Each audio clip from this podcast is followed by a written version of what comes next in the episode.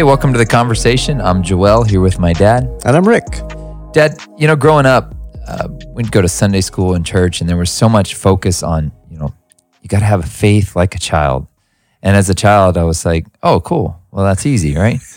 um, Yeah. Because I have, I'm a child. what kind of faith I can have. And- but as I as I get older now, I'm in my 40s, and I see a lot of people who have been walking with the Lord a long time, and they they always when things get complicated, Yeah. maybe God doesn't come through like they wanted, or like Yeah. some, or, or well, actually, usually it happens like this: God doesn't come through for somebody like He wanted, and and somebody comes along with this thing, this response that feels super naive and and not well thought out.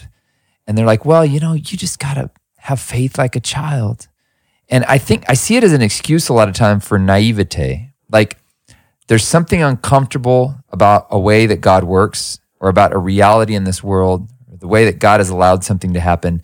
And we say, a lot of people I know that they just don't want to deal with the discomfort of it. So they write it off in their mind as I'm going to have a childlike faith. And that means I don't question it. I just go with it. Those are the people that say, you know, God said it. I believe it. And that's enough, which I completely believe that. Uh-huh. But it seems so simplistic.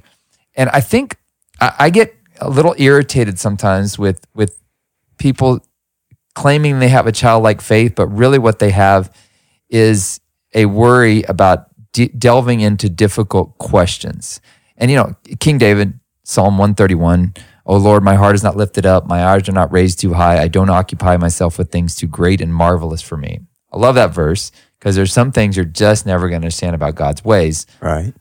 But I do think you've got to wrestle with some stuff and just when there's when something uncomfortable reality, just writing it off as well, a childlike faith is I just believe, you know, whatever, and here we go. Like I'll just take it as it comes. Is that what God's talking about? Where Jesus in Luke 18, the famous thing he says is, you know, he talks to the disciples and uh, they were bringing Jesus, and Jesus said, Let the children come to me and don't hinder them, for the kingdom of God belongs to such as these. Truly, I tell you, anyone who will not receive the kingdom of God like a little child will never enter it. And what I've heard most of my growing up was this means, you know, your faith as a child means you don't need to delve too much into asking hard questions or you just kind of go and just sit on Jesus's knee. Yeah. And which is a wonderful, quaint thought, but Yeah. there's some hard realities we have to face in life. There's some Yeah. people listening right now that are facing some things like, God, why would you allow this to happen to me? Yeah. And some people would come to them and say, well, it's just trust God in the middle of it, which is true. right. Yeah. What does childlike faith look like when things are hard? Well, again, uh, you know, you're. It's so easy to build this huge house of doctrine based upon a couple of little things. Like, but he's talking about entering the kingdom of God. He's saying when you get into the kingdom of God, the only way to get in is by just trusting the Lord. Mm. You're not going to be able to do it by your own strength, by your own power. I mean, if you take the whole volume of Scripture and then apply it to this, it's simply saying you're not going to do it. Let not the wise man boast in his wisdom, the strong man in his strength, the rich man in his riches. But let him who boasts boast in this, that I know the Lord. And so that's how you enter the kingdom of God. Now, once you get in, there's going to be some questions and there's some things you worked out. And so, yes, you do remain like childlike, but um, that doesn't mean you don't wrestle with hard questions. Because if you just remain childlike, there's a difference between childish and childlike. And so, childish is I want what I want when I want it, and that's where I think a lot of it gets in. You know, um, uh, you know that's the childishness. Childlikeness is um, recognizing my dependence upon someone else. As a child, the child recognizes his dependence upon his parents. So I recognize my dependence, but that doesn't mean I'm just going to remain stupid and ignorant. And you know, I'm I don't need to learn to read because my daddy can read, mm-hmm. and I don't need to learn math. I don't need to learn this because my daddy can do that for me. You know, that's that's childish. You know, and so yeah, you do wrestle those questions because otherwise you're not going to be prepared when you do get slammed in your face with things in life when life hits you in the face, or when you come up against a skeptic. That's that's a good thing about a little bit of doubt in our lives. Sometimes doubting the Lord is good because it causes us to have to wrestle through things, and then we come to well, now I know why I believe what I believe, and I'm on a solid foundation. I may be wrong, but at least I know what I believe and why I believe, and I've got scriptural foundation for that. I remember, um, and maybe this kind of sums it up a little bit. The, the whole story. Well, I remember, you know, I tell you these stories about when I was a young believer. Um, you know, I was surrounded by a bunch of hippies in the Jesus People movement, and I remember another dirty hippie, long hair, smelly guy. You know, uh, I guess I was one of those too, maybe, but I don't know. Anyway, he came up to me one time and he looked at me. and says, "Remember this." The Apostle Paul said, "Never be removed from the simplicity of the gospel." And I don't know, this guy may have been angelic or something because the way he said it, it just really impacted me. So for years, I thought, don't be removed from the simplicity of the gospel. And finally, I thought, where did he say that? I need to look that up and find out where that is. And the only thing I could find is in Second Corinthians, uh, 2 Corinthians 11. It says this um, Paul is writing to the Corinthians, he says, I fear that you might be deceived, be beguiled like Eve was by the serpent, and be removed from, and be corrupted from the simplicity that is in Christ. Mm. Okay, so the, the story behind that. So I realized that, okay, so there is a simplicity to the gospel. And I've had to go back to that many times because I have been removed sometimes from that simplicity. And, and as Eve was beguiled, how was she beguiled? You, this is the tree of knowledge. You will know like God knows. You'll have understanding. You'll be like God because you'll know like He knows. And so she was beguiled with this ideal of knowledge. Now, that's not to say knowledge is bad, because throughout the scripture it says, get wisdom, get knowledge, get understanding. But sometimes we can get so caught up, and I found this in my life. I would get so entangled and so enthralled in the theology of it and this and that. And, mm-hmm. and, and, and just all of a sudden, it's like you're, you're like overwhelmed and your mind's beginning to blow and you're just beginning to question God and does he even exist? Who knows because of this and because of that. And then I would have to go back to don't be removed from the simplicity of the gospel. And so my I went back to like a an anchor of well, Karl Barth put it this way. He was a theologian a number of years ago and and well known for all of his deep thoughts and profound thoughts. And somebody asked him, What's the most profound thing you've discovered about God? And his response was, Jesus loves me. This I know, for the Bible tells me so. Hmm. And sometimes we can get so caught up in trying to figure God out and the knowledge of the tree of good and evil, you know, and, and all this knowing, and we just can never be removed from the foundation of Jesus loves me. This I know. Okay, I may not understand this about God, foreknowledge, predestination, all these heavy theological questions, the incarnation, how did that take place? And just, you know, how did the how did the stars that were created and it takes millions of years for the light to get here and yet he says let it be and all of a sudden it's light and the stars there how did all all these heavy duty things you just need to go back to man he loved me when i was a mess and and he, he while i was an enemy of god he died for me. And so okay i may have messed up i may have screwed up i may not understand things like i should but jesus loves me this i know. Which makes me think of one of the things that you taught me in parenting is that you can make things when, when things get really complicated with your kids and there's like difficult situations and challenges if you've built a foundation of trust the simplicity of my dad loves me yeah i don't know why he's not letting me do this because all my friends are doing this Yeah. and you know why would dad do that if you've built that foundation of the simplicity of you know elise knows i love her like she does not doubt it she may not agree with your decision Oh man, she'll fight me tooth and nail. Dad, Yeah. you gotta let me watch more TV. I'm like, no, you're not gonna watch. She'll scream and kick, but once it's over, she'll Wait. come over to me and be like, my granddaughter does that oh yeah, yeah. She's she's she's uh, she'll fight and she's getting more stubborn about that stuff. But but and we'll have you know we'll have a battle of the wills. But then eventually, when I'm laying in bed with her at night and ready to go to bed, it's like it's all past. She knows I love her, even though we've had this battle of. And I think that actually that, that's kind of the picture that comes to mind of what you were talking about is once you when you, when it gets complicated you're like god why why are your why are your ways why are you allowing Yeah. this to happen why did you allow this to happen to my family why am i struggling with this illness why is it that uh, um, i lost my job whatever it is and there's all these people that'll offer all sorts of well you think about job's friends yeah exactly all these reasons. Well, you did something wrong, buddy. Yeah. You know, and that which which brings you back to in the end, Job says, you know, at the end of the whole story, Job says, My ears had heard of you, but now my eyes have seen you. Uh, Basically, there's like, oh, I've been opened up to a new way of seeing you. I've got a new perspective on you. And uh, but at the core of that was still like with my daughter, even though we've had these battles and Yeah. she's Dad, why aren't you letting me? Why don't you give me that?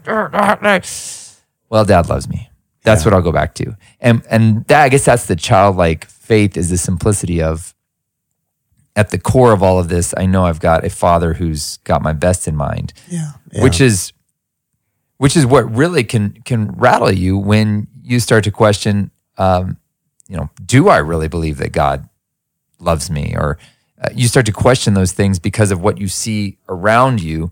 It can be very hard and you have to go back to again, that's where the picture of come and sit on Jesus' knee is. It's Yeah. not a come and sit on Jesus' knee and ignore the harsh realities of life around you because you're living in a bubble. It's when you're surrounded by the harsh realities, recognizing that there's a place you can go as a child because Jesus welcomes you to come in. And uh, that was an interesting observation you made or statement you made too. That that's how you get into the kingdom is recognizing your dependence upon Him, um, because you're not going to get in another way. Any other way, you can't get in on your own.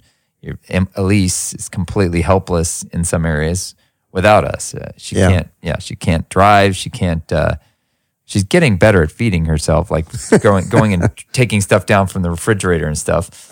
Uh, but yeah, that's that's a that's a core at the at, that's and that's humility at the core of it is recognizing uh, the only reason I get in here is because uh, there's a God who who welcomes me in, Yeah. and with that, and then then from that humility though, you can also go and ask the hard questions. Yeah.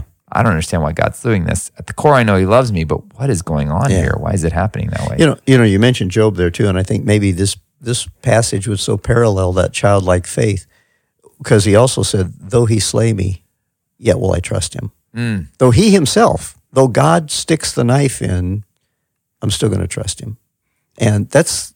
And, and that's a hard one because when that knife comes in and you feel like it's God who's done it, because that's what he says God's the one doing this to me. I didn't do anything to deserve it. He's betrayed me. He's the one, he didn't say betrayed me. He's, I mean, he made some accusations against the mm. Lord because he felt he was righteous. And I'm, well, it says he was. it says He was. So Yeah. I guess he was, you know.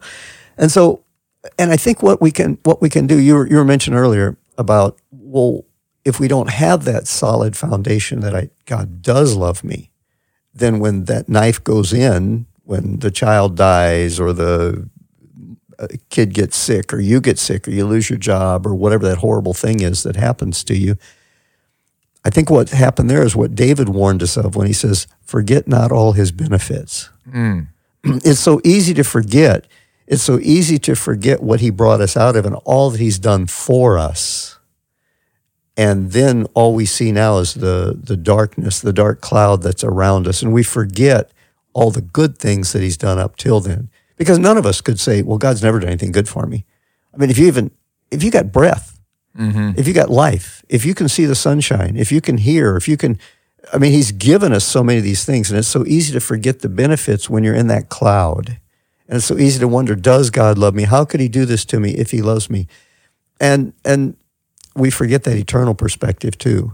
You know, I mean, that's what David said when he lost a child. For example, that horrible one of losing a child, the oldest son or the oldest child died because of David's sin. It had nothing to do with the child. And David cried out to the Lord and prayed and fasted. And you remember the story. And the Lord said, No, he's going to die. And the child died. And David comes out, cleans himself up, and all the people are stunned. Man, when the kid was just sick, he was a mess. But now that the child's died, he's going to really be a mess. And he comes out and he says this he has that eternal perspective. He says, He's not going to come to me, but I will go to him. Mm. And so I, I, I had hoped the Lord would change his mind. I prayed, I cried out, I tried to get the Lord to change his mind to spare this child's life. But ultimately, I'll see him in eternity. Mm. And that 60 years, 70 years, whatever that he could have spent on earth won't really make that much difference. That eternal perspective in those times of darkness is so important.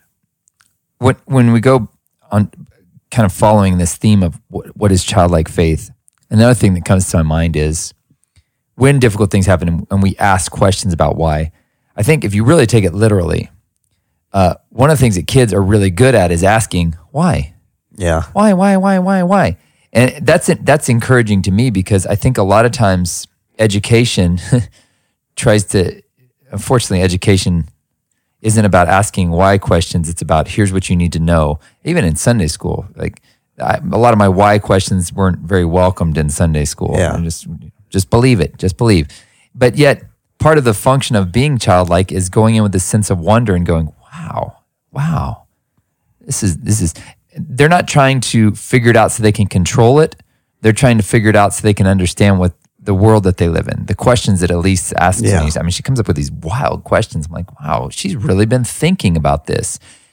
And I think that's what's interesting is a lot of times what childlike faith gets relegated to is you just simply take it without questioning. But really, if you really look at children, full of questions. kids yeah. are full of questions, but there's a sense of wonder about it too.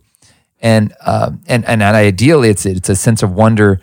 A lot of times, our why uh, whys are because as we get older, because we've been burned by something before, and we're like that rings of something that might burn me again or hurt me again. And so you're asking why to protect yourself, but kids are asking why to just try and understand how the world around them works. So there's nothing wrong with questioning no, not at all. why you know God's ways, and you may never get a satisfactory answer. Like I never got some satisfactory answers in Sunday school, Mm-hmm. um, but the, the questioning element of it, there's nothing ungodly about that. In fact, that isn't a childlike element. It's No, asking in- some questions. In Proverbs, I think it is, uh, it says that it is the delight of God to hide a matter, or the glory of God to hide a matter.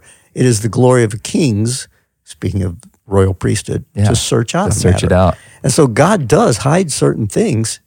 Well, he hides himself. He said, You shall seek me and you shall find me, not when you're just casually moping around or stumbling around, when you search for me with all your heart. Hmm. And so treasure is hidden, not so that we don't find it, but so that we delight in it when we do find it. yeah, And, and it's not available just to the casual observer because it's so precious. You're not going to cast your pearl before swine.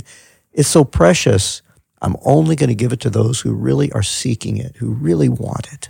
which may be why kids love hide and seek so much. There's an inherent nature of finding something, running and seeking and finding something. That is a, the maybe Yeah, true. potentially the most childlike thing you can do is when it feels like God is hiding himself from you, go seek him out. And that's childlike faith. Childlike faith isn't just saying, well, I don't know why God's being silent. Uh, I'll just sit here and Sit be helpless. No, it's Yeah. childlike faith is, oh, he must want me to go find him. Yeah. Which is why kids love hide and seek. That's a good- My daughter can play that for hours on end. She's always Yeah. wanting to go f- to find me, find me. I'm going to go find you, Dad. I'm going to find you. Man, maybe that's the essence of what childlike faith is: is Oh, that's really good. constantly seeking, constantly trying to find. You know, where's God hiding in this? And that speaks so much of David. He was, you know, we, it says he was a man after God's heart. And so oftentimes we think of that like, oh, that, you know, we think of somebody who's after your heart as somebody that's kind of your pet. But no, I think it wasn't speaking of God had a favoritism toward David, but it was David was a man who's, oh, where's he hiding? I'm going to go find him. I am after his heart. Thanks for listening to this podcast. If you want more information from Joel or Rick, you can visit joelmalm.com or rickmalm.com. Please consider leaving a review of the podcast.